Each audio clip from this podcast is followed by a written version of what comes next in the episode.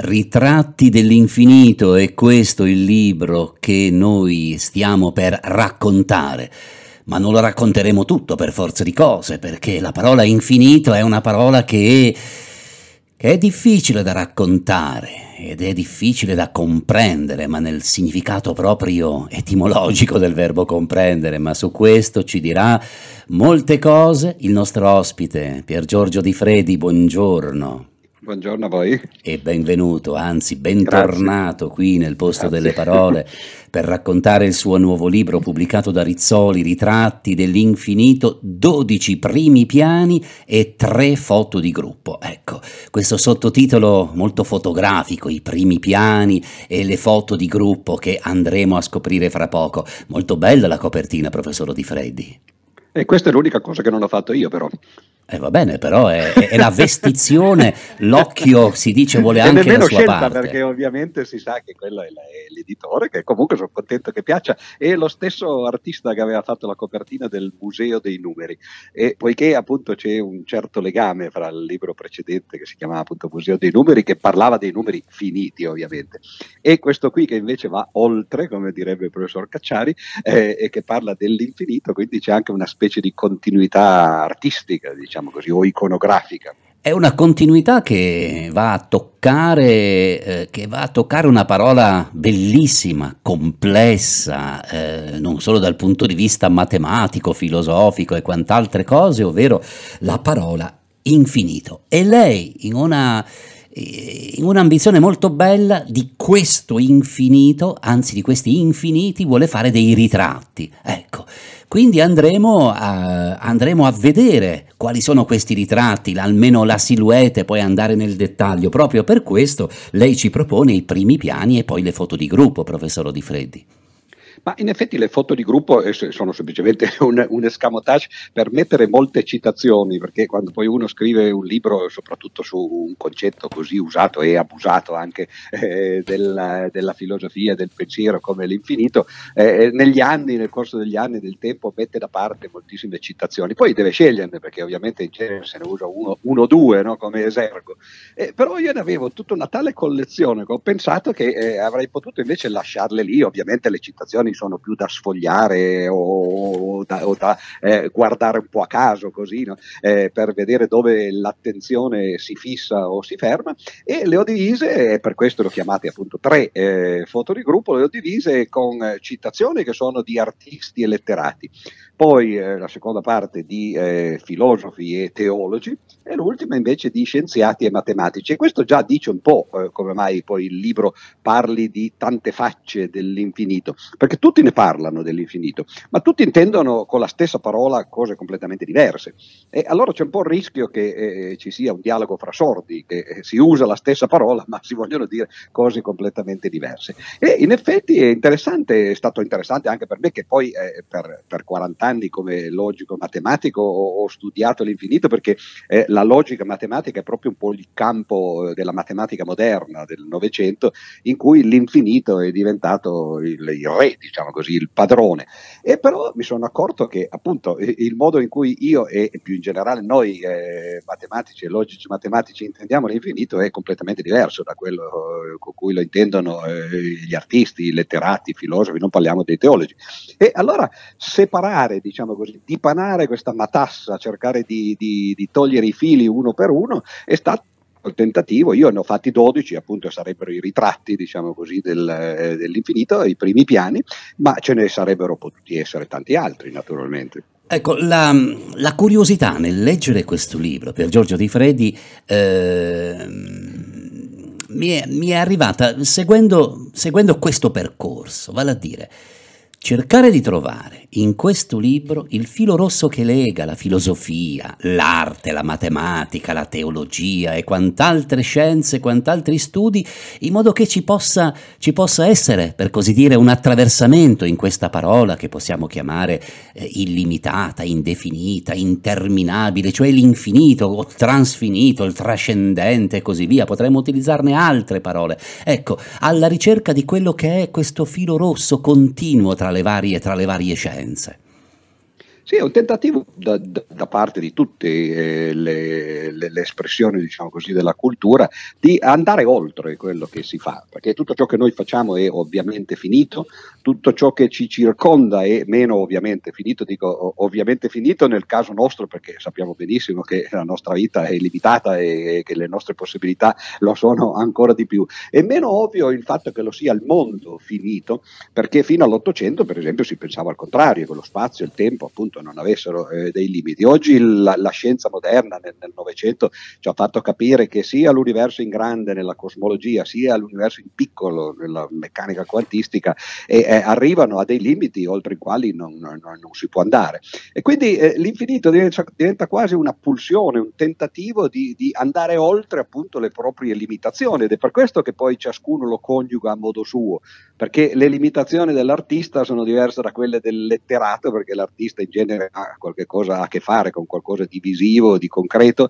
il letterato usa invece già eh, delle parole, dei concetti, è diverso da quello del teologo perché il teologo ovviamente è, mira al trascendente, quindi per lui è l'infinito è l'infinito assoluto, cioè Dio, ed è diverso da quello del matematico, il quale più modestamente invece, come ci ha insegnato Cantor nell'Ottocento, si pone un po' a metà fra questi due estremi, tra il finito del contingente del mondo reale e l'infinito assoluto di Dio che per il matematico è addirittura contraddittorio, si può dimostrare con appunto Cantor dimostrò un teorema per far vedere che non si può parlare dell'infinito in maniera assoluta, ma tra questi due estremi, il finito e l'infinito assoluto, c'è tutto una, un vasto territorio che Cantor popolò di uh, una serie infinita di quelli che lui chiamava però più precisamente numeri transfiniti che sono più grandi di tutti i numeri finiti, ma non sono nessuno di essi eh, l'infinito assoluto. E quindi ecco che eh, si capisce come mai ci sia questa profusione di significati, perché eh, eh ciascuno supera i propri limiti eh, in base a, a quello che fa. E quindi l'artista appunto e il letterato hanno limiti diversi dal teologo e dal filosofo, e i quali ancora a loro volta li hanno diversi dal matematico e dallo scienziato. Io vorrei rimanere ancora un attimo per Giorgio Di Freddi sul carattere filosofico. Non lei ha citato Kant, che è una presenza immanente in maniera continua. E sul carattere scientifico della matematica, proprio Kant, filosofo, lui ha mai avuto dei dubbi. Quindi vuol dire che eh, la matematica attraversa la filosofia. Beh, certamente, poi soprattutto nel caso di Kant, Kant è un, un, un esempio tipico di un filosofo che eh, probabilmente rimarrà nella storia eh, come scienziato più che come filosofo, perché l'ipotesi cosiddetta di Kant-Laplace sulla formazione delle galassie è quella che poi effettivamente oggi la scienza ha confermato, quindi Kant è, è stato un precursore, diciamo così, della cosmologia moderna. La filosofia di Kant, poi come tutte le filosofie, naturalmente è solo un punto di passaggio, perché si sa che in filosofia non c'è mai nulla di definitivo definitivo, quelli che vengono dopo dicono che quelli di, che vengono prima eh, o sono venuti prima a, hanno sbagliato tutto, poi propongono loro qualcosa che subito dopo eh, sarà considerato come tutto sbagliato dai loro successori. Anche se Kant eh, eh in realtà eh, ha avuto un posto fondamentale nella matematica del Novecento perché un signore che si chiamava Kurt Gödel, che ha dimostrato quello che eh, forse è il teorema matematico più famoso anche perché lo, lo si può in qualche modo enunciare in termini più filosofici che matematici, e dicevo questo teorema che è il teorema di incompletezza, il fatto che ci sono delle verità indimostrabili, beh, l'impianto del teorema di Gödel è in realtà l'impianto della critica della ragion pura. Eh, Gödel tra l'altro aveva studiato Kant, eh, aveva cercato di, eh, da una parte di, di, di, confutarlo e dall'altra parte invece di verificare quanto fosse plausibile la, la, la, il suo pensiero anche nel campo della cosmologia. Eh, Gödel inventò degli universi rotanti in cui si può tornare indietro nel tempo e fece vedere che il viaggio nel passato è possibile perlomeno per la teoria della relatività generale, quindi per la scienza moderna. Ebbene, dicevo, Gödel eh, era uno studioso di, eh, di Kant e eh, in parte appunto i suoi teoremi sono una riformulazione matematica di intuizioni che Kant ha avuto, perché poi la critica della ragion pura è appunto una critica, fa vedere che ci sono dei limiti a eh, quello che la ragion pura può fare e questi limiti si traducono in matematica col fatto che ci sono delle affermazioni che sono vere ma che noi non possiamo dimostrare, dunque eh, non, non possiamo conoscere come uomini. E a proposito della critica della ragion pura, rimaniamo ancora per qualche istante con il pensiero kantiano, c'è il famoso esempio del numero 12, 7 più 5 12, che è un giudizio sintetico a priori. Ora questo numero 12 lo vediamo anche nei suoi 12 primi piani, quindi c'è una derivazione kantiana o di Freddi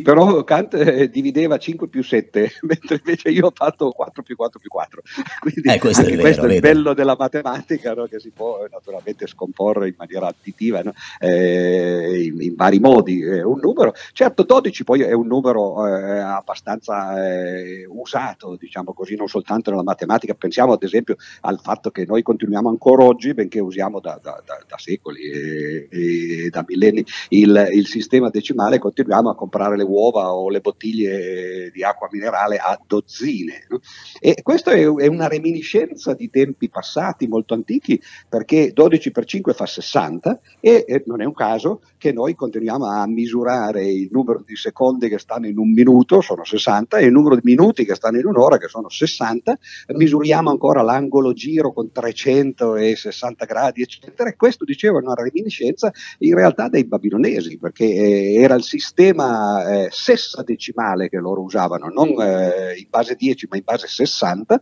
e 12 è appunto uno dei divisori di 60. Quindi eh, a volte i numeri eh, li, li, usiamo, continuano a rimanere lì, non sappiamo perché, ma se andiamo a scavare poi ci accorgiamo del perché, perché arrivano da lontano e, e forse andranno ancora lontano. E forse andranno ancora lontano, ma noi andiamo, Pier Giorgio Di Freddi, lontano, indietro nel tempo a proposito di numeri. Lei comincia eh, con eh, il suo racconto dedicato ai ritratti dell'infinito, ricordiamo questo libro pubblicato da Rizzoli, con una parola immenso e proprio in questa immensità ci fa, ci fa entrare nelle immensità dei baci secondo lo sguardo poetico di Catullo, ma anche qui attraverso i baci, dammi mille baci e poi cento e così via. E, e il numero mille lei ci spiega che non è semplicemente una quantità, e beh, il, il, modo in cui poi spesso gli uomini pensano all'infinito, perché è, è, appunto non a caso il primo capitolo si chiama immenso, perché l'infinità eh, che per i matematici moderni che per i teologi è qualcosa di concreto, di attuale, c'è qualcosa di infinito, per gli uomini comuni è semplicemente qualcosa finito ma molto grande, talmente grande che non riusciamo a controllarlo. Ora noi un numero come 100 lo controlliamo facilmente, è grande, però possiamo metterlo come una tabellina 10x10 come ci insegnavano le elementari, a tavola pitagorica, e, e, ecco che 100 ce lo vediamo davanti, è una scacchiera 10x10, eh, così come 64 è una scacchiera 8x8. 1000 è già più complicato, sì, lo possiamo mettere come cubo 10x10x10, però non siamo tanto abituati noi in genere a fare queste cose tridimensionali. E quindi per molte persone 1000 è il sinonimo di un numero eh, un po' indefinito, se noi mettiamo 1000 pallini o 1000 pietre o 1000 arance una dietro l'altra, perdiamo il conto molto presto, tra l'altro, non, non, non, c'è bisogno di arrivare fino a mille, in genere dopo, dopo 5-6 si perde il conto e non è un caso per esempio che i carcerati quando eh, misurano i giorni che sono stati in galera fanno quattro tacche e poi alla quinta eh, sbarrano le, le quattro e ricominciano, cioè contano per 5 no, di nuovo, che è l'altro fattore del 60 insieme a 12, no? quindi anche lì tutto si tiene, dicevo così. No? E comunque mille è talmente simbolico dell'infinito che sembra che addirittura il simbolo dell'infinito, questo otto rovesciato, questa specie di nastro di Möbius che viene usato sempre per indicare l'infinito, derivi proprio di lì, è l'iniziale di mille, cioè la M, scritta con eh, una scrittura, la cosiddetta onciale, che era una scrittura molto rotonda, e quindi una M scritta in maniera molto rotonda viene quasi come due, due O messe vicine, ed ecco che un matematico nel 600, John Wallis, prese questa scrittura oncialica e fece semplicemente semplicemente le due uova attaccate una con l'altra e venne fuori questo simbolo dell'infinito. Simbolo dell'infinito che mh, mm, ha molto a che fare con la nostra vita perché ci attraversa comunque, ma lei ci racconta anche, andando ad analizzare il passato, eh, di come è stato eh, studiato, eh, scrutato eh, l'infinito e ci racconta anche dei limiti, dei limiti del passato per per raccontarci anche i limiti del presente, no? perché l'infinito pone sempre dei limiti, è normale. Per esempio i limiti che avevano i greci. Beh sì, perché questo è interessante perché eh, noi spesso eh, tendiamo un po' a sopravvalutare la eh, cultura greca, a pensare che sia stata l'origine del pensiero maturo dell'umanità e che di lì derivi tutto, eccetera. Ci dimentichiamo che eh, in realtà, per esempio, eh, la nostra lingua è, ovviamente una lingua indoeuropea, così come il greco, cioè in realtà le radici stanno nell'indo più che nel, nel, greco. E sono stati gli indiani i primi a effettivamente incominciare a studiare studiare l'infinito, eh, noi a- associamo l'idea dell'infinito eh, alla Grecia con Pitagora, per esempio, la scoperta delle grandezze irrazionali, cioè dei numeri che si possono scrivere con la virgola, come diremmo oggi, il sistema decimale, ma non ci si può mai fermare perché queste cifre continuano a, a essere prodotte senza mai fermarsi. I numeri che, eh, che, eh, che, hanno delle cifre periodiche che si riproducono sempre uguali sono in realtà eh, i numeri razionali, quindi quelli li si può scrivere in maniera finita. Ma i numeri irrazionali che hanno questa successione infinita di cifre, ecco, quella è la prima immagine eh, probabilmente scientifica, matematica dell'infinito. Noi la associamo appunto ai pitagorici, la scoperta della radice quadrata di 2, della diagonale, l'incommensurabilità della diagonale del lato del quadrato, eccetera. Ma tutte queste cose erano già state fatte in India tre secoli prima da un signore che si chiamava Baudaiana e in realtà il teorema di Pitagora dovrebbe essere chiamato col suo nome invece che con quello di Pitagora. Quindi è bene anche non essere troppo provinciali, eh, cioè non pensare appunto che tutto eh, sia sì, in, in Grecia e poi naturalmente anche in India probabilmente ci saranno stati eh, degli antenati eccetera e si va indietro, non dico all'infinito, ma in maniera illimitata che sono due cose un po' diverse tra loro. Non possiamo parlare di infinito senza citare eh, l'infinito di Leopardi. Ma secondo lei, Pier Giorgio Di Freddi, io ho scoperto in questo libro che è giusto parlare di infinito parlando di Leopardi in, sua in quella sua straordinaria poesia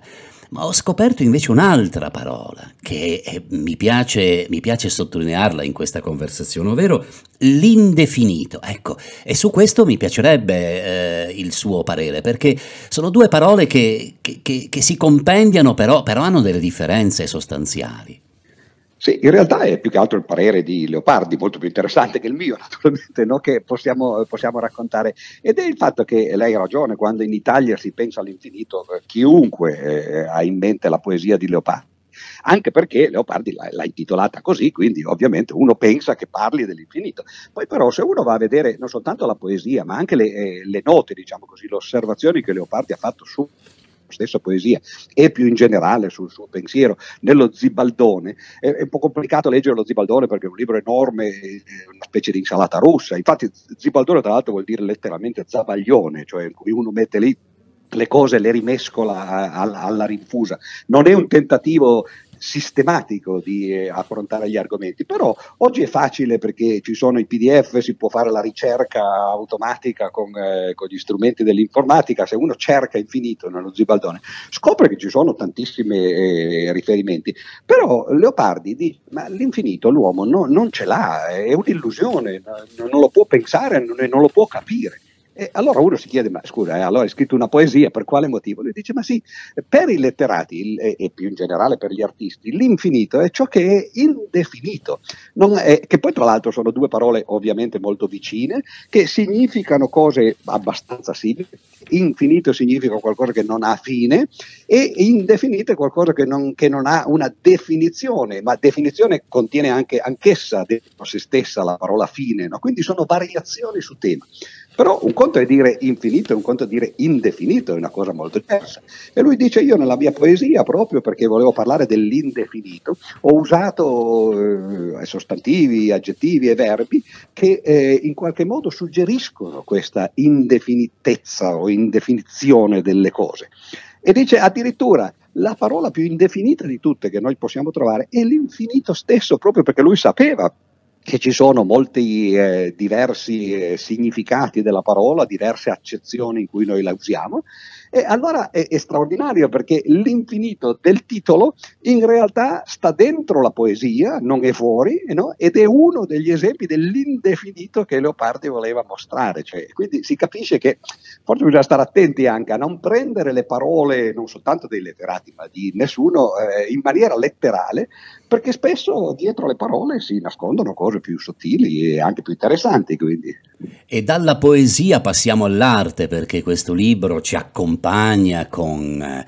parole, ma ci accompagna con delle, con delle, immagini che a volte ci stupiscono, ma entrando dentro l'immagine possiamo, possiamo quantomeno sporgerci sulla parola infinito. E ci sono delle immagini che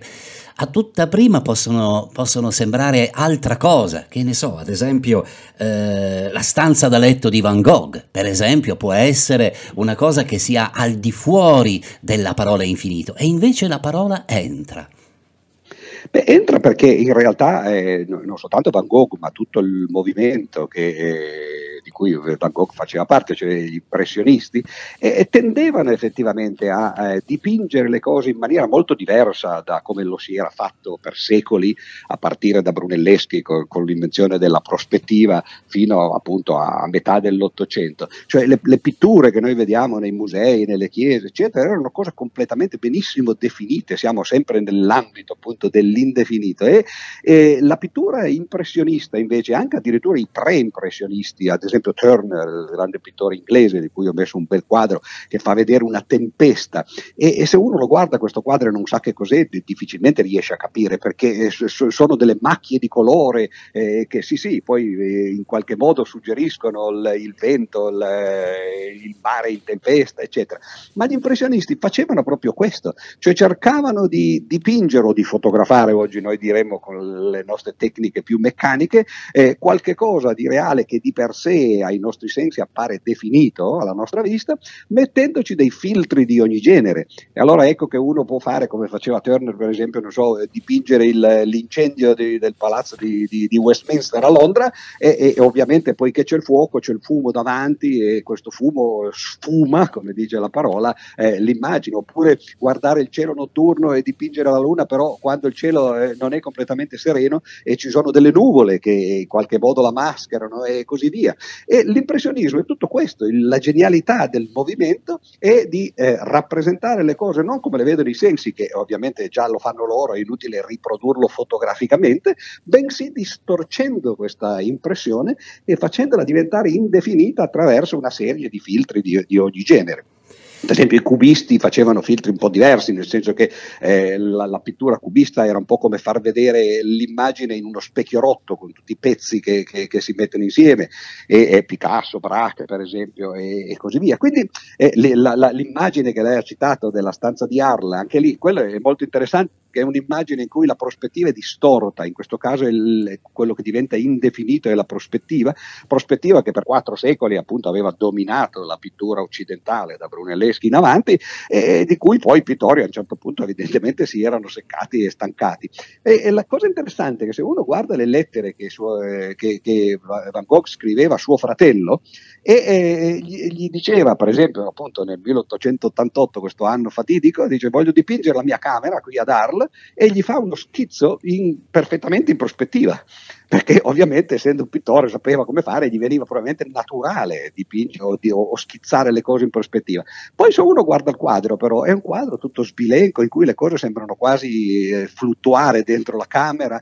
in una maniera onirica eccetera. Lì eh, Van Gogh ha dovuto andare contro natura, diciamo così, dimenticarsi quello che aveva imparato eh, come pittore e fare qualche cosa che fosse indefinito e non definito invece come era lo schizzo che aveva mandato suo fratello. E allora questo concetto di infinito, visto così, permette anche di, di, di, capire meglio forse quello che gli artisti in questo caso, eh, ma appunto abbiamo parlato prima di Lopardi, letterati, eccetera, eh, cercavano di fare, cioè di rompere queste catene o queste camicie di forza della razionalità, se vogliamo chiamarlo così, e quindi delle regole matematiche, la prospettiva, la grammatica, eccetera, e, e avere più libertà, ovviamente. La libertà e gli artisti se la conquistano in questo modo, rompendo rompendo i confini, andando oltre i confini, cioè sconfinando, andando oltre i limiti, no? quindi nell'illimitato e, e, queste sono tutte concezioni che hanno a che fare appunto con l'infinito. Lei ha citato poco fa eh, il cubismo e mi è venuto in mente, e ritorniamo di nuovo a incontrare il pensiero filosofico, mi è venuto in mente ciò che lei racconta del problema della duplicazione del cubo eh, ai tempi dell'antica Grecia, no? con, eh, con, Socrate che dialoga con, eh, con, un, suo, con un, suo, servo su, sull'importanza eh, della duplicazione del cubo, riuscendoci.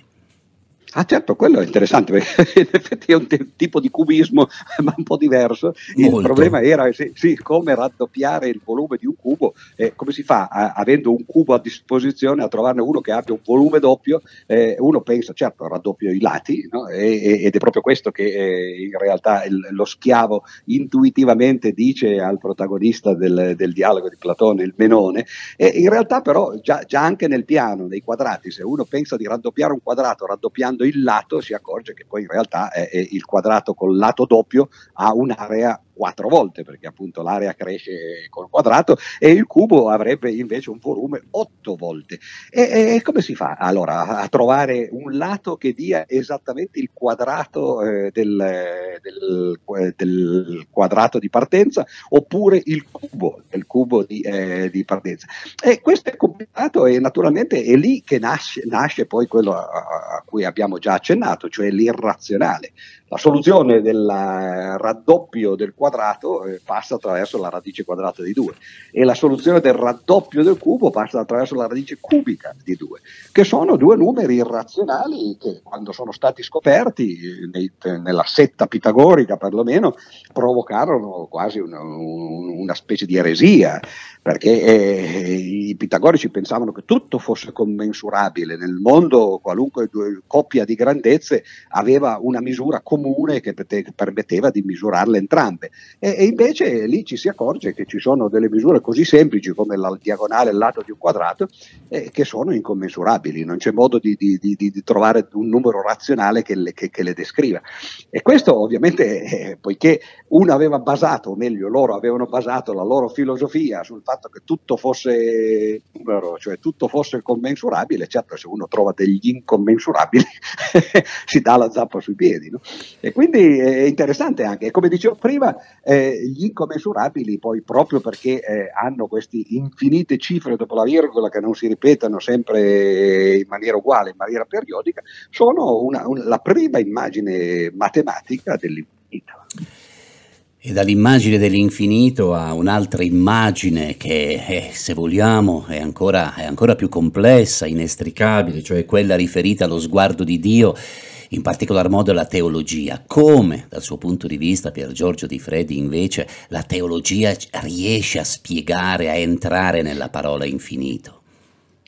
Beh, dal mio punto di vista, non tanto personale quanto più come matematico, citavo già eh, in precedenza, in realtà non riesce a spiegare la teologia, perché eh, il concetto di infinito assoluto, come quasi sempre succede con eh, le, le, le, nozioni metafisiche, è contraddittorio. È la stessa cosa della nozione di verità, per esempio, che i greci conoscevano benissimo essere contraddittorio, il famoso paradosso del mentitore, uno che dice io mento, dice la verità o mente, e, e qualunque delle due eh, ipotesi ovviamente eh, porta a una contraddizione e, e quindi ci si accorge che la verità assoluta, con la, con la V maiuscola, è contraddittoria. È un po' più difficile far vedere che l'infinito assoluto è contraddittorio, questo è quello che fece appunto Cantor eh, alla, nella seconda metà dell'Ottocento, e quindi dal punto di vista del matematico, dello scienziato, l'approccio del teologo è, è appunto è contraddittorio. Però molti no, non si fermano di fronte alla contraddizione, gli matematici sì, perché non si può fare una matematica contraddittoria, però la filosofia spesso cerca po- appunto di andare oltre questi limiti, di non lasciarsi impastoiare, diciamo così, dalla pretesa di, di razionalità e se uno accetta l'idea che si possano avere delle nozioni contraddittorie, allora l'infinito assoluto diventa una delle, de, delle più ovvie, delle più naturali. E la teologia fa, fa un po' quello. Tra l'altro poi nel, nel, libro lo racconto perché eh, in parte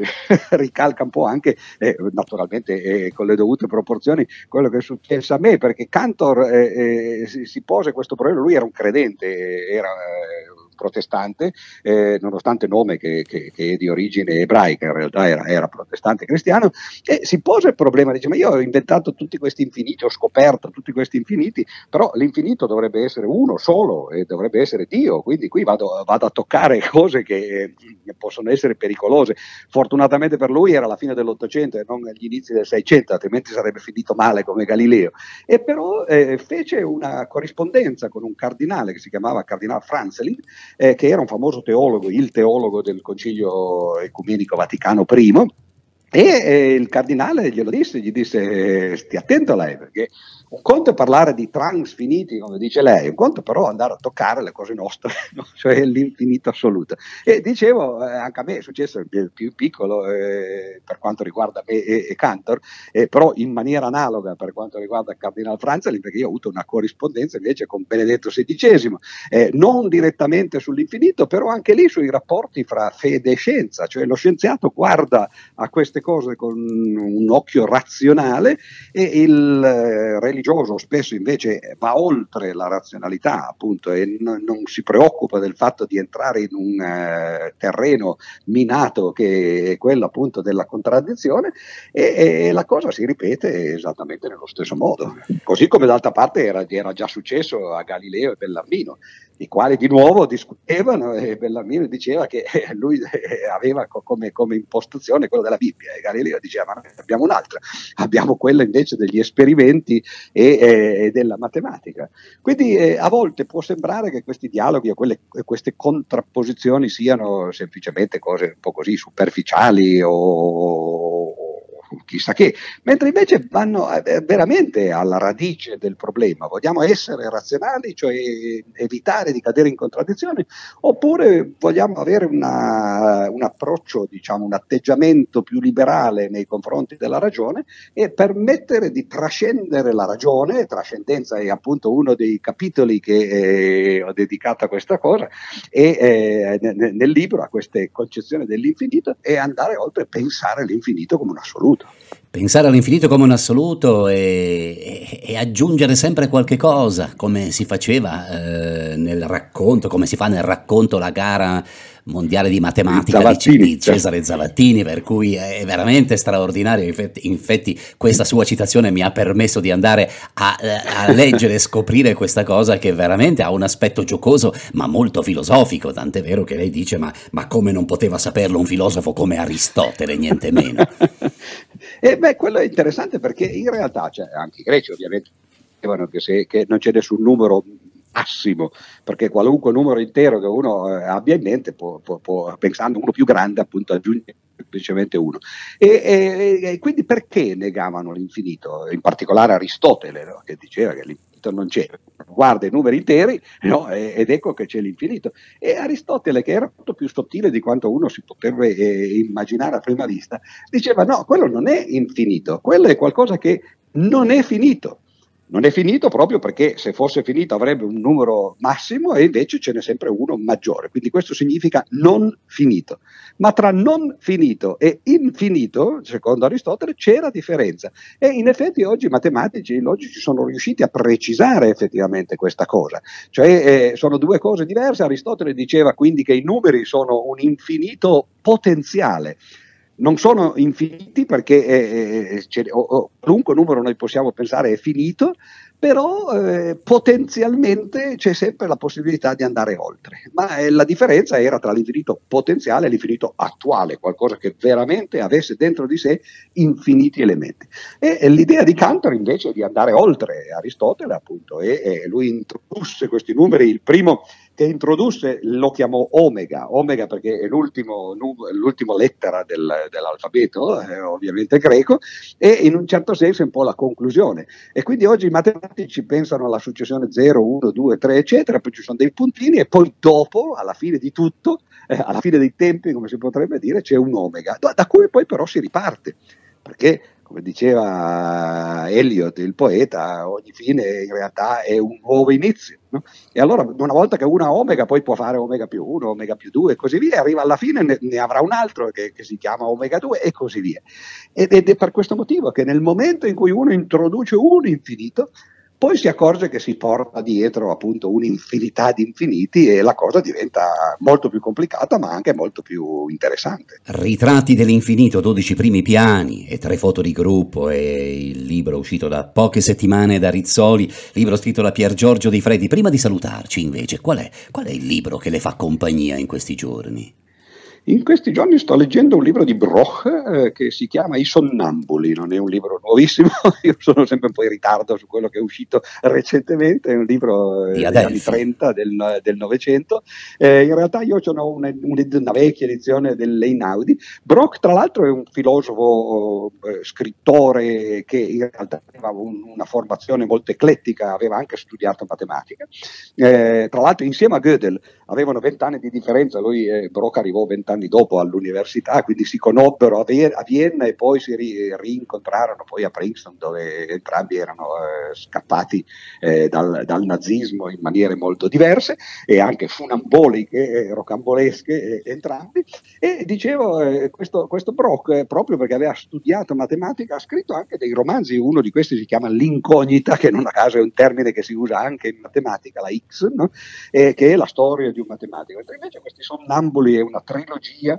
di eh, romanzi che fa un po' vedere la, la, il disfacimento, diciamo così, di quel periodo, la, la fine dell'impero austro-ungarico. È la stessa cosa che faceva Musil negli stessi tempi e negli stessi spazi, perché Musil era contemporaneo di Broca e stava anche lui a Vienna, avevano le, le, le più o meno lo stesso background, eccetera. E eh, ogni tanto eh, io torno indietro a questi, eh, a questi classici, diciamo così, e mi piace sempre vedere gente che ha studiato la matematica perché eh, in realtà porta anche eh, problematiche da una parte e visioni dall'altra che mi sono congeniali, quindi cercare di mettere insieme la letteratura ma senza dimenticare che c'è anche l'altra faccia della, della medaglia e sia Musil che Broco ovviamente parlano molto di questo, del contrasto e della tensione che c'è fra la ragione e, e se vogliamo chiamarla così, la fede, eh, potremmo dire.